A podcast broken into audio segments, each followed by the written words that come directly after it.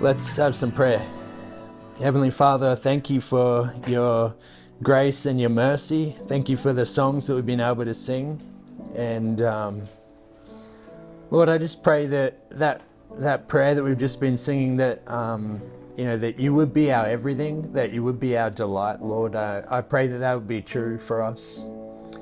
I pray that, um, yeah, the, the word today would be uh, timely for us, that your, your spirit now would be at work in our hearts and our minds, and that we'd be drawn to your truth, the truth about who you are, the truth about um, an experience of grace uh, that we get to have in, in you and in your son Jesus. And um, Lord, I pray that as we continue to dive into this story of Ruth, that we would be.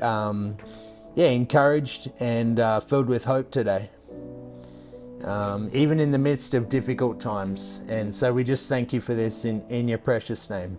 Amen.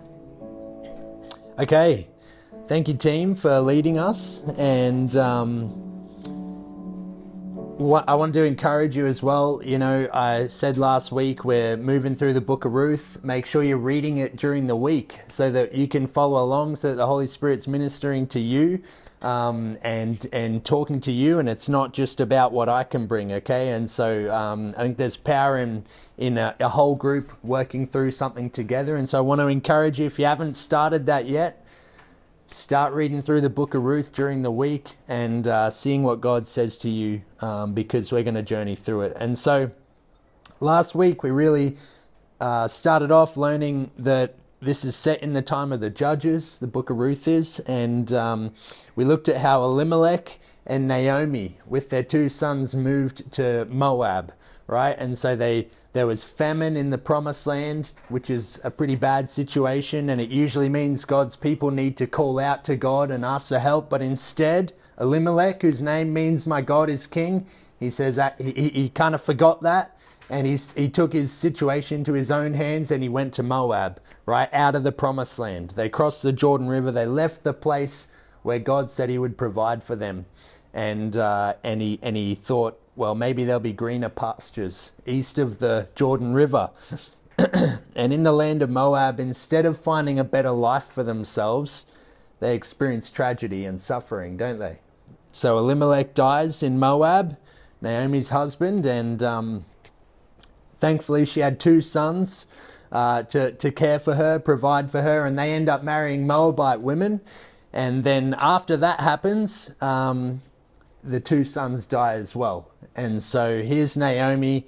Uh, she's she's uh, a foreigner in in this land where she's really probably um, you know not got much social standing. She's without a protector and a provider, and we and we kind of left it left ourselves hanging, didn't we, last week? Because we know that um, for Naomi, her experience up until that point, she couldn't see the good stuff that was ahead, right? And we know that for us in our lives, that can be the same um, experience. Something happens to us and we don't see the way God's going to bring good out of it, right? sometimes we just have to say, well, actually, life brings us suffering sometimes, and, and we just have to go through moments of trusting in God, right? Despite what we're moving through. And so that was last week.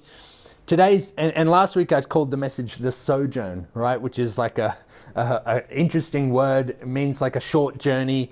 Um, and we called it that because Elimelech and Naomi sojourned to Moab, right, and end up settling there. And now today's message is called the return because Naomi is going to return back to the promised land, right? And this is just like a, a just a cool thing that's um, it's kind of like the turning point in the story, right? We're, we're, we're heading back to the, the land of promise. Good things are going to start happening, and that's really where, where we end the the um, end chapter one. But what we're going to do, we're going to start in uh, from verse six in chapter one. It says, "When Naomi heard in Moab that the Lord had come to the aid of His people by providing food for them." She and her daughters in law prepared to return home from there. So there you go, the return. They hear that there's uh, there's there's food in and, and God's come to the aid of his people. They, they wanted to go back. With her two daughters in law, she left the place where she had been living and set out on the road that would take them back to the land of Judah. Judah, sorry. So, um, you know, they didn't have smartphones back then. I don't know how she got this word from from the land of Judah that that God's shown up. You know, maybe she was texting her friends, maybe she was checking the weather app, saw that there'd been some good rain, and uh, you know, is just just good good timing. Maybe um, the news app made a little headline: God's shown up in the Promised Land. You know, all this sort of stuff. Maybe that's how it happened and um, the famine in the promised land is over. Maybe another judge was raised up by God and has delivered his people. We talked about that cycle that they went through in the book of Judges, right? Where it was like rebellion and sin, oppression, judgment, warring, famine would occur, difficulty would come upon God's people, and then he'd raise up a deliverer and they'd be delivered into faithfulness and peace. And maybe, maybe something like that has occurred right? And Naomi gets wind that this is this is happening, and she thinks maybe I should head back home. And um, you know, I think no matter how much we've been through, no matter how much struggle or difficulty or whatever we're, we're moving through, it's never too late to go back to where we know God wants us to be. Hey. and I want to encourage maybe that's something for us to uh, take on board today. It's never too late to, to go back to the place where God said you should be.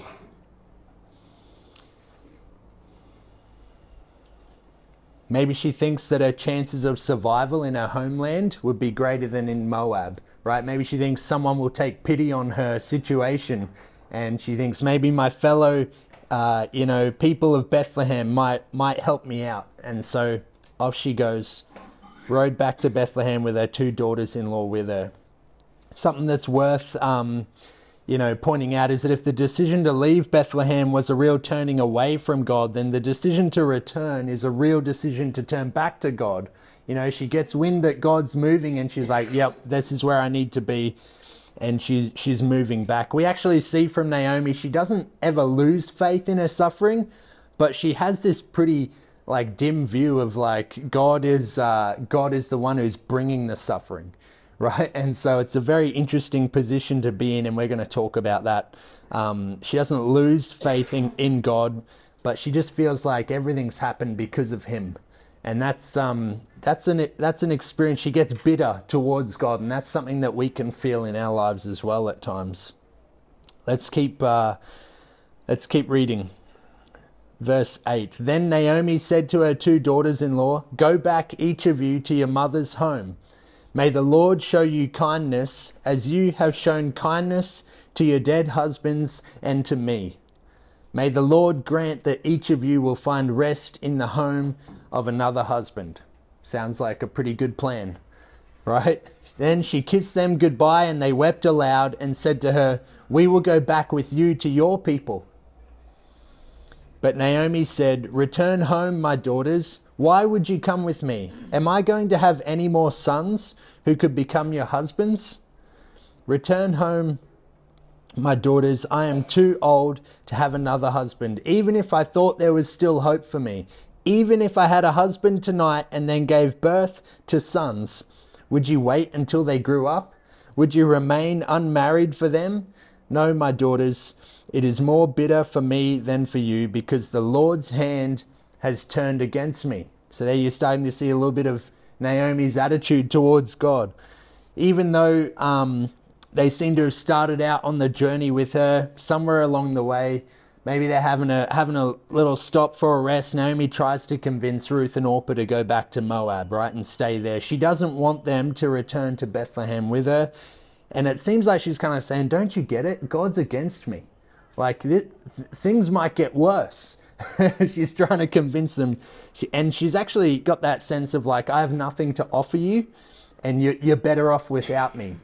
And um, when I first read through this passage and was praying over it, that the the verse there that says, I think it's in verse eleven, "Am I going to have any more sons who could become your husbands?" She's saying like, "Am I going to be able to offer you anything?" And I felt like God said, I needed to pray into that more and, and reflect on it. And I felt like we should dive into this attitude a little bit that Naomi has this sense of despair, like she can't, she doesn't have anything to offer.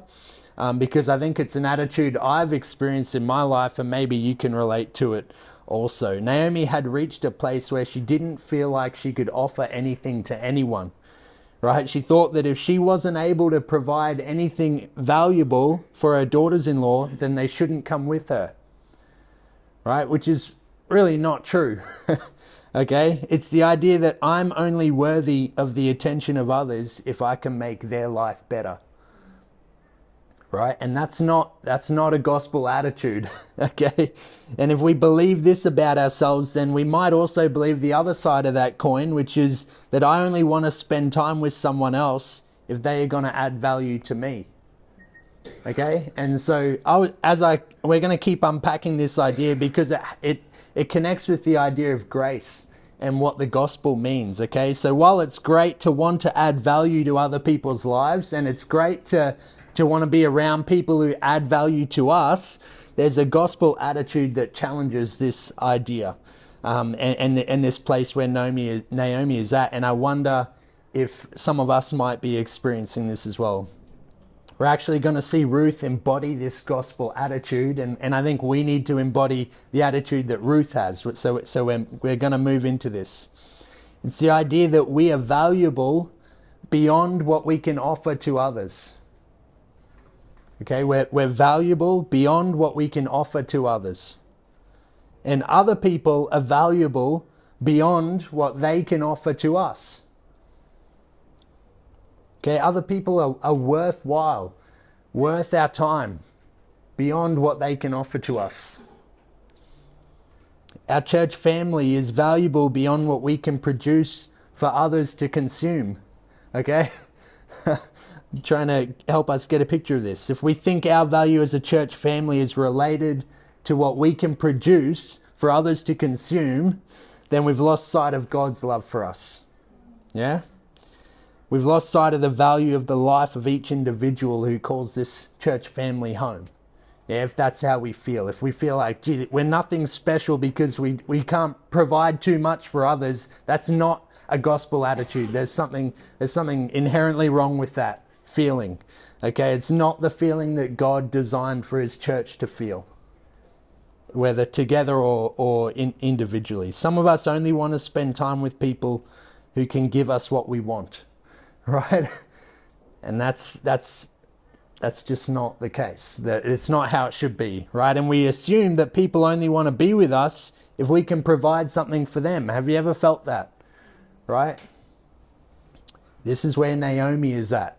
This is what she's feeling. I felt like God was saying we need to, we need to um, break out of this type of thinking. A gospel attitude sees value and worth in others not because of uh, what we can get out of them, but because we know they're loved by God, right? And they're a valuable human being in and of themselves, right? Their life is valuable all throughout the Bible, we see God encourages his people to spend time with certain people, right? And to care for these people the, the widow, the orphan, the outsider, anyone who's oppressed, right? And, and, and it's like dear to God's heart that we would spend time with these people, and it's, and it's these people who can't offer us anything, right? Especially in Jesus' day or in, in ancient Near East. Like these people couldn't give us anything, and yet God says these are the ones you need to care for and look out for and, and spend time with.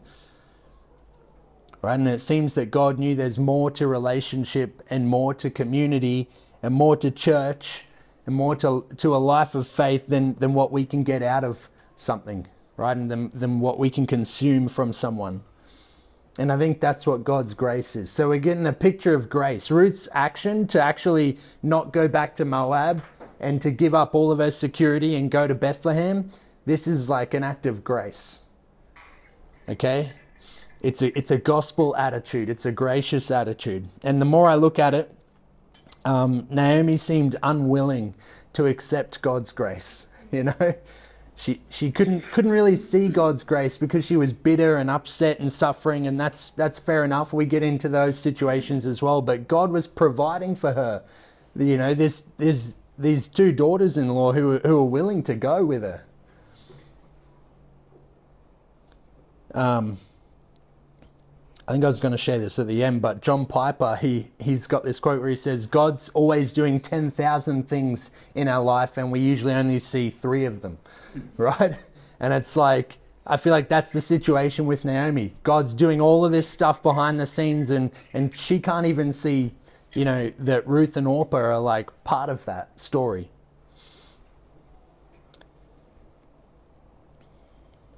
Um, when we think we have to give back to others and actually match what they offer us like for like, then we're not experiencing God's grace, right? Naomi felt like, what could I give you? You know, and, and, and she's, she wasn't able to experience God's grace in that. Okay, and so this is one of those things that I, I, have been reflecting on grace a lot lately, and I, and I think it's one of those things where it's like, um, grace is supposed to be like a, like a shock you know, it's supposed to be like an unexpected, like, what? You're kidding. That's gonna. That's what's gonna happen. And I got two stories to kind of flesh this out. The um, Vivian asked me the other day. She goes, "Dad, did Jesus sin?" And I go, uh, "Nah, he was he was perfect." And she goes, "But he was a man." And I go, "Yeah, well, here's the thing. He was a man, f- like fully, completely, but he was also completely God." And she was like, she goes like this. She goes, "What?" like, like she was like, it was like, she was like, what? And her jaw dropped in, in disbelief. And, and I was able to like help her see that, yeah, that's what makes Jesus' death on the cross so special. Like he was without sin. He, he was the only one who could do it. That's what like grace is, you know? And, um, anyway, that was a cool little conversation. But I think our experience of God's grace can be a bit like this as well. We almost don't believe it. You know, we're sort of like, oh, like what? Like really? Uh, that that that doesn't make sense. Um, another story I have of this, and which was a moment where I was kind of like, what? And I was experiencing God's grace in my life. Um, 2009, it was Origin night and um, we were, I was going up to the church to watch uh, up to Hills Church to watch Origin, and I think I was I was leading the youth at that that year. Had started leading youth, and so I'm excited to hang out with my friends. I'm racing home from work. It's pouring rain, and um, I lose control of my car, right? And I and I crash into some wheelie bins and um, I don't know if you've ever had that experience of crashing your car, but it's kind of like slow mo, but happening really fast at the same time. And you can see the the faces of the oncoming drivers, like like you know, they're all freaking out. So I hit some wheelie bins, and then I hit a power pole and a fence. And I'm kind of like up on the curb facing the other way, and it's all a bit crazy. And I was fine. Um, and thankfully, and uh, you know, this this poor lady whose house was the one that I crashed into, she comes out and she's like, ah, abusing me and all this. And I'm like, I'm so sorry. And the whole street's out and all this. Anyway, long story short, tow truck tows my, uh, tows my um, car back to my house, which was not far away. And um, it's just left on the lawn there. And I'm pretty devastated because it was like my car, which I liked, and, you know, this sort of thing and um, there goes my freedom and i got to tell call my parents who were in roma at the time and explain to them what happened and borrow a friend's car and all this terrible stuff and i missed out on the start of origin. And so which is sad as well.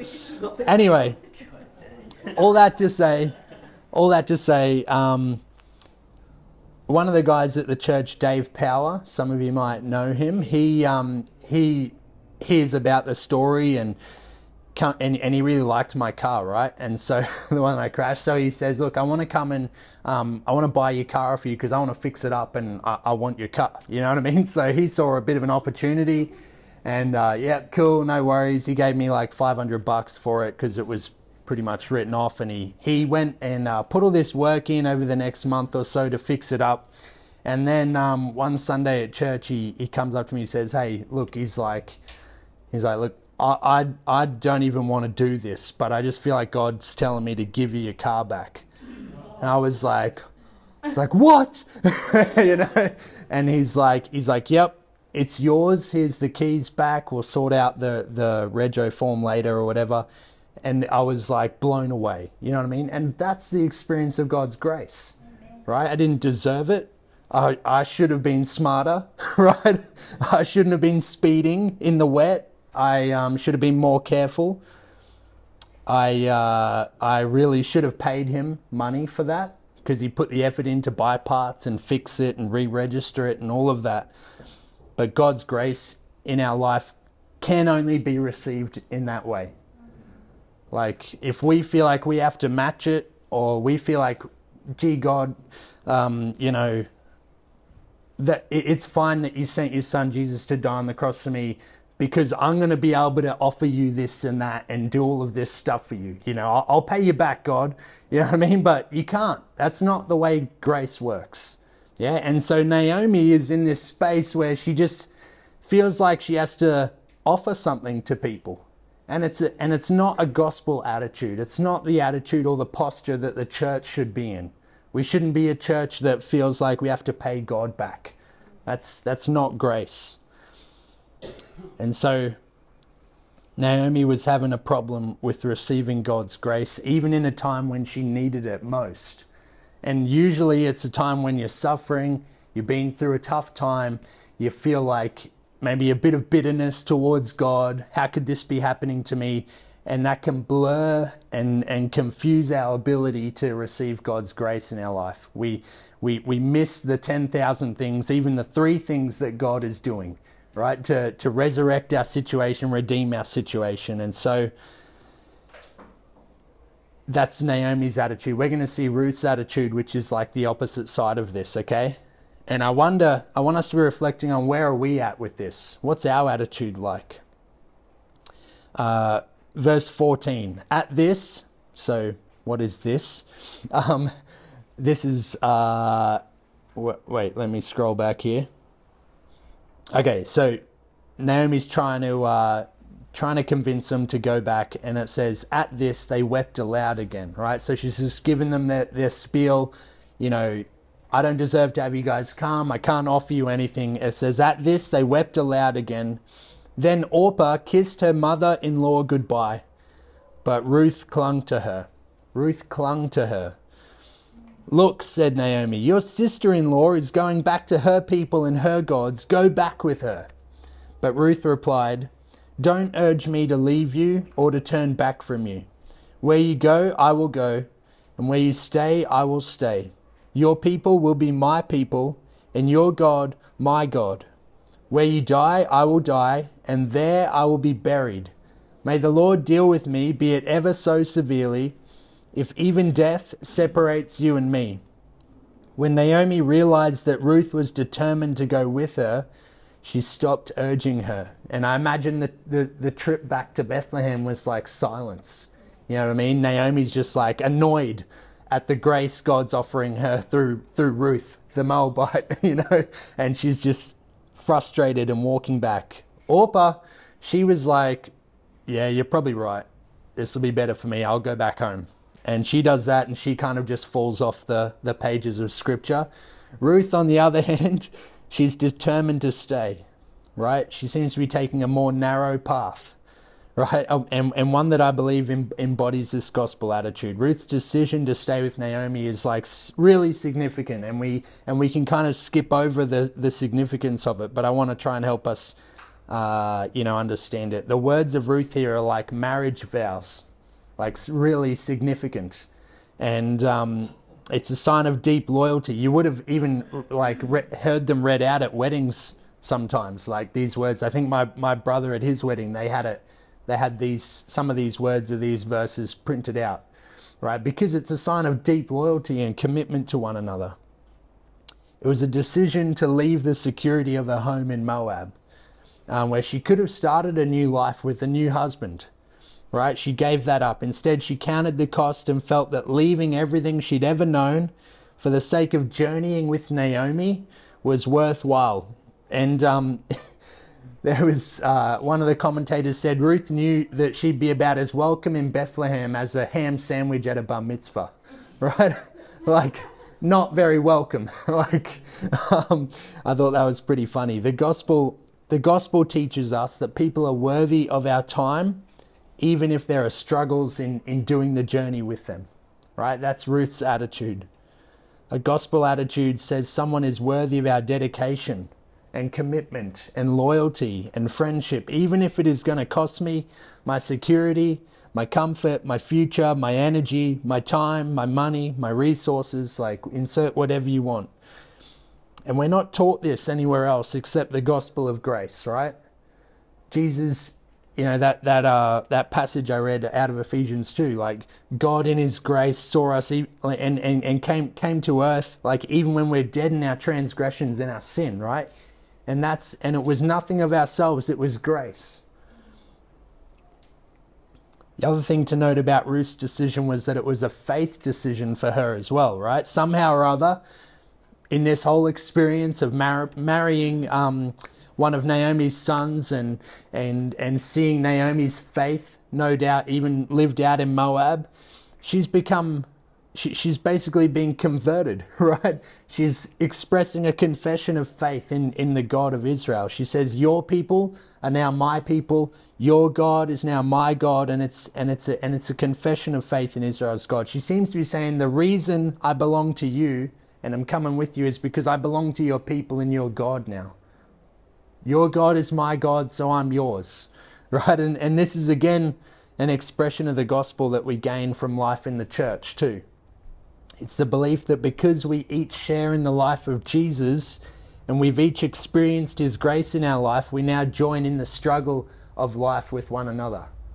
Right? It's like she, Ruth understood that. She was like, man, she, she's experienced God in some way, just like we have. We experience God's grace, and out of that, we go, wow, I can, I can join the struggle um, that others are going through. Exercising our faith in Jesus is lived out as we dive into the mess of each other's lives, right? And that's what Ruth is doing. So, a couple of points of application here. is God asking you to count the, the cost and take on this gospel attitude with someone in your life? Is, is God asking you to be like Ruth for a Naomi? Right? Is there someone in your life who seems to be empty and bitter, even? You know, and you just know they're going through a difficult time, they've got a long way to go, and you feel like, gee, this is going to cost me, but I should do it right? Do you feel drawn to give yourself to them anyway? Because that's that's only possible. It's only possible for us to feel that way if we've experienced God's grace first. Right? And I think an experience of God's grace is what makes it possible to leave the comfort of Moab, right? It makes an experience of God's grace where you realize God's given up everything for you. That's what makes it possible for us to give up everything for others, yeah? So I wonder if God's inviting you to do that. And it might even, you know, what God is asking you to do might even make you go, What? like, do I have to do that? And and I think uh, that might be the case. I want to encourage you to do that. Others of us might like, like to seek out a change of heart, right? Maybe we're a bit more like Naomi in our attitude toward others and even in our view of ourselves, right? Maybe we feel like we're not really worthy of the support of others when, when it's offered to us. And yet God's inviting us to open ourselves up to it today. Maybe we think we've made too many mistakes, right? Maybe we, we can't help, um, but, but uh, we, or we can't help letting go of that idea that we shouldn't have left the promised land in the first place. You know, maybe there's some things we're not willing to forgive of ourselves and it makes it too hard to accept grace from others right? Because we can't give anything in return.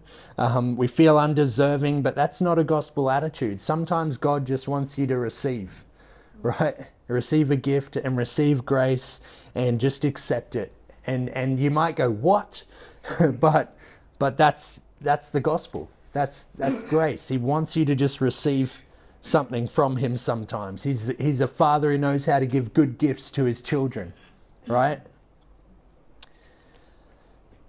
so let's finish chapter 1. It says So the two women, this is Naomi and Ruth, went on until they came to Bethlehem. When they arrived in Bethlehem, the whole town was stirred because of them, and the women exclaimed, Can this be Naomi? Can this be Naomi? Like you can imagine that small town. Like when I go back to Gayndah for a visit, it's like everyone who I knew, like recognizes me straight away. I stand out as like, you know, they know my car, um, that sort of thing.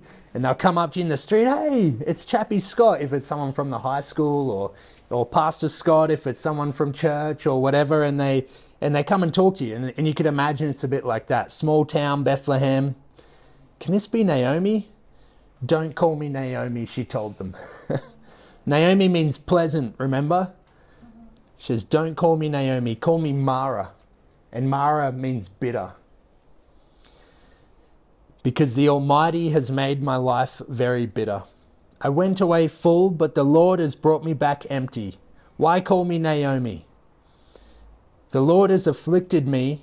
The Almighty has brought misfortune upon me.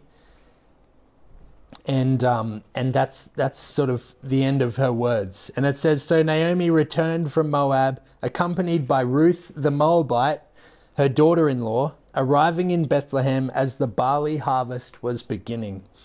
And so um, something we see happening in Naomi. I kind of alluded to this before, but it's like God is starting to turn the the pages over into something new and fresh, right? The barley harvest is beginning. It's like this this sense of um, something good is is is coming, and you know her daughter-in-law is now part of the community of Israel, like believes in her God. That's a good thing. They're they're back in Bethlehem. The famine is over. That's a good thing, and she can't see these few little good things because of her poor attitude. Right? She's a bit like the prodigal son coming back to the father, except rather than brokenness, she's got bitterness. Right? And so um, I wonder how easily we might miss out on God's grace at work in our lives because we feel a bit bitter about something. You know, and I think there might be opportunity for us to to let go of that bitterness today, you know, let go of a bit of that sense of God, why did you do this? You know? And and and a sense in which maybe we could pray, God, can you help me see the good stuff? Help me to see your grace at work, even even though there's all this terrible stuff that's happened as well. So, plenty of ways to respond um, today, and I want to encourage you to do that. And um, yeah, we'll close in prayer. Heavenly Father, thank you for your word.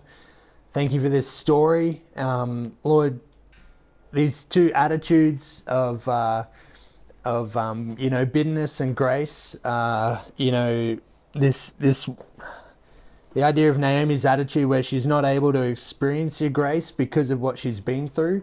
I pray that that'd be lifted off of us as a church, um, as individuals and corporately together. That there'd be a sense in which we could just go um, searching for your grace. For those, for that we'd be able to find a few of the the many thousands of things that you're doing in our life, and that we'd be able to experience your grace um, for what it is, uh, for the shock that it is. I pray that you'd shock us with your grace, Lord, that we'd be reminded of how how gracious you are, and um, even in the midst of trial and pain and suffering and difficulty and and uh, whatever else life throws at us, Lord, I pray that you'd help us to never lose lose sight of your grace. Help us to be gracious people as well. Help us to be willing um, to to do a journey with others, um, even though it, it just seems like it's going to be difficult. It's going to be inconvenient for us. It's going to be, um, you know, uh, it's going to mean, um, you know, uh, letting go of our comforts, letting go of maybe maybe our plans or the way we thought life was going to be and uh, yeah, help us to be generous in in grace, um, Lord. Father, we just uh, commit ourselves to you today in your precious name. Amen.